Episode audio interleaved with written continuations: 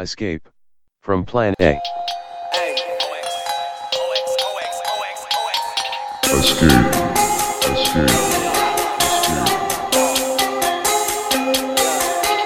from Plan A.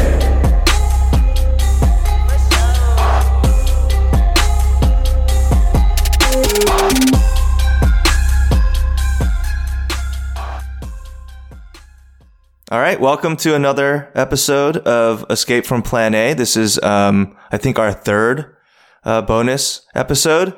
So for everyone listening, thank you for being a Patreon subscriber. And if you're listening to the free preview, to hear the rest of this podcast, please become a Patreon subscriber, patreon.com/planamag. You can listen to us on iTunes, Spotify, Stitcher, wherever you get your podcasts, and check out our writing on planamag.com.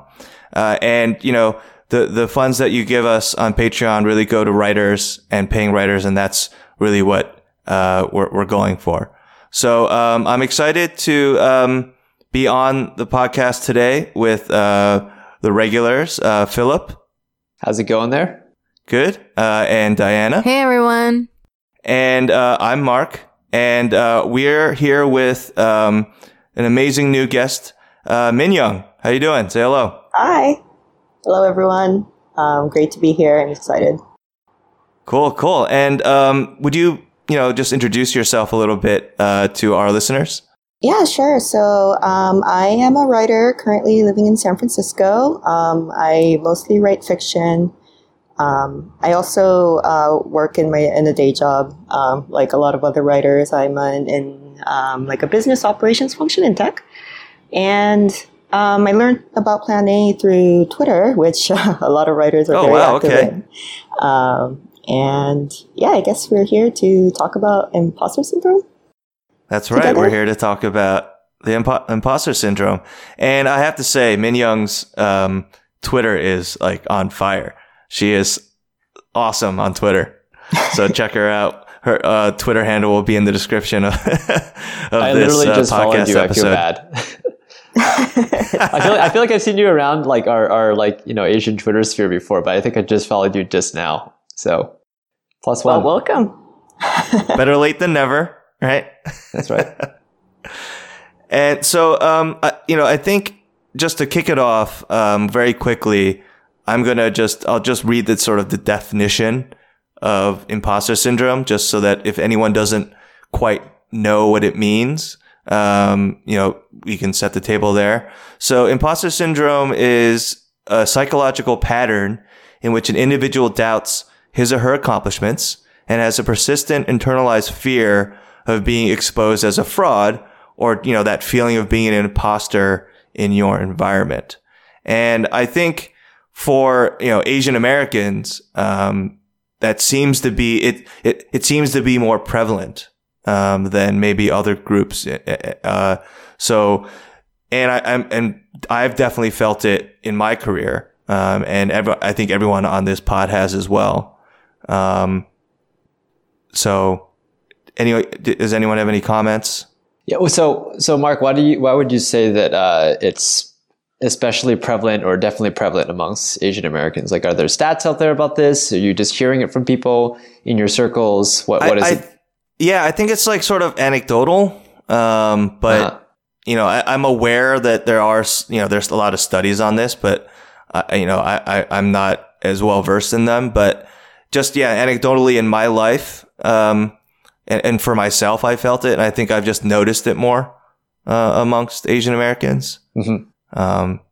Just meeting them and getting to know them. Did you have some research you wanted to throw at us? I was just doing some light Googling on this topic beforehand. It's pretty interesting. If you just search imposter syndrome tech, you get a lot of interesting results. And tech, the space that I work in, is a pretty well-known area for this phenomenon, for a bunch of reasons we can probably get into. Just some fun stats here. I think there's some stats that show close to, half of people who work in tech, have experienced this syndrome before. There's a survey here. Half. that shows like a bunch of huge tech companies, right? And it says here like 73% of Expedia companies, like Expedia.com, the travel company, 73% of their employees have like stated that they've experienced imposter syndrome. And then lower on this thing is like Apple at like 45% or so. And then in between, like tons of other companies you've heard of, Facebook, Google, Oracle, Microsoft, et cetera, et cetera. So in tech, it's a big deal. You definitely, if you hang out with techies, this comes up in conversation for sure. Is that broken down by demographic at all? This particular survey is not. That's why I asked Mark about like where that snippet about Asians came up, because I would be super curious about that, and like across genders as well, right? A lot of different spaces you can slice and dice this by, but this is just through companies. Yeah, because when I looked it up, or like when I first heard about it, it was actually my PhD advisor who was like, I think you have this thing called imposter syndrome, and it like affects women and people of color more in academia. Like, and this was, yeah. It was just like, he was like, yep, this is what it is. And like, it's like, he was just like, oh, there's like tons of evidence. I never really looked it up. I looked it up on Wikipedia, and like, it literally says like, it specifically says it disproportionately affects women of color, especially in STEM fields and academia. And that's like all it says about it. Interesting. But there's a citation, right? Do you think that's... Yeah, I mean, I didn't really... Could that possibly be a knock-on effect of, like, affirmative action? Because I know that, like, people of color, and I didn't know it was, like, more women of color, but feel that sort of imposter syndrome because of affirmative action. Because I think a lot of the attitude of people would be like, oh, you only got there because of, you know, your race. Yeah. Right? Yeah. Which contributes to that feeling of like, oh, well, I wasn't really good enough. I needed a leg up. Yeah, that might be true. But if you're saying Asian Americans feel it more, like we don't get anywhere because of affirmative action, you know? Oh, that's true for sure. Yeah. I think. What's your, Minyoung, what's your experience with this been? Yeah, it's kind of interesting because you mentioned STEM. So in a previous life, I was an actual engineer in my day job. And when I was an engineer, I didn't really suffer imposter syndrome per se. Oh, interesting. Okay. Yeah, well, I may have, but not to the degree I do now. And I was wondering why that was while kind of preparing for this podcast. I'm kind of wondering if it had something to do with how visibly measurable my output was. So in my previous career, I was actually doing stuff like construction, building very large, tangible stuff. So I could see the fruits of my labor, so to speak.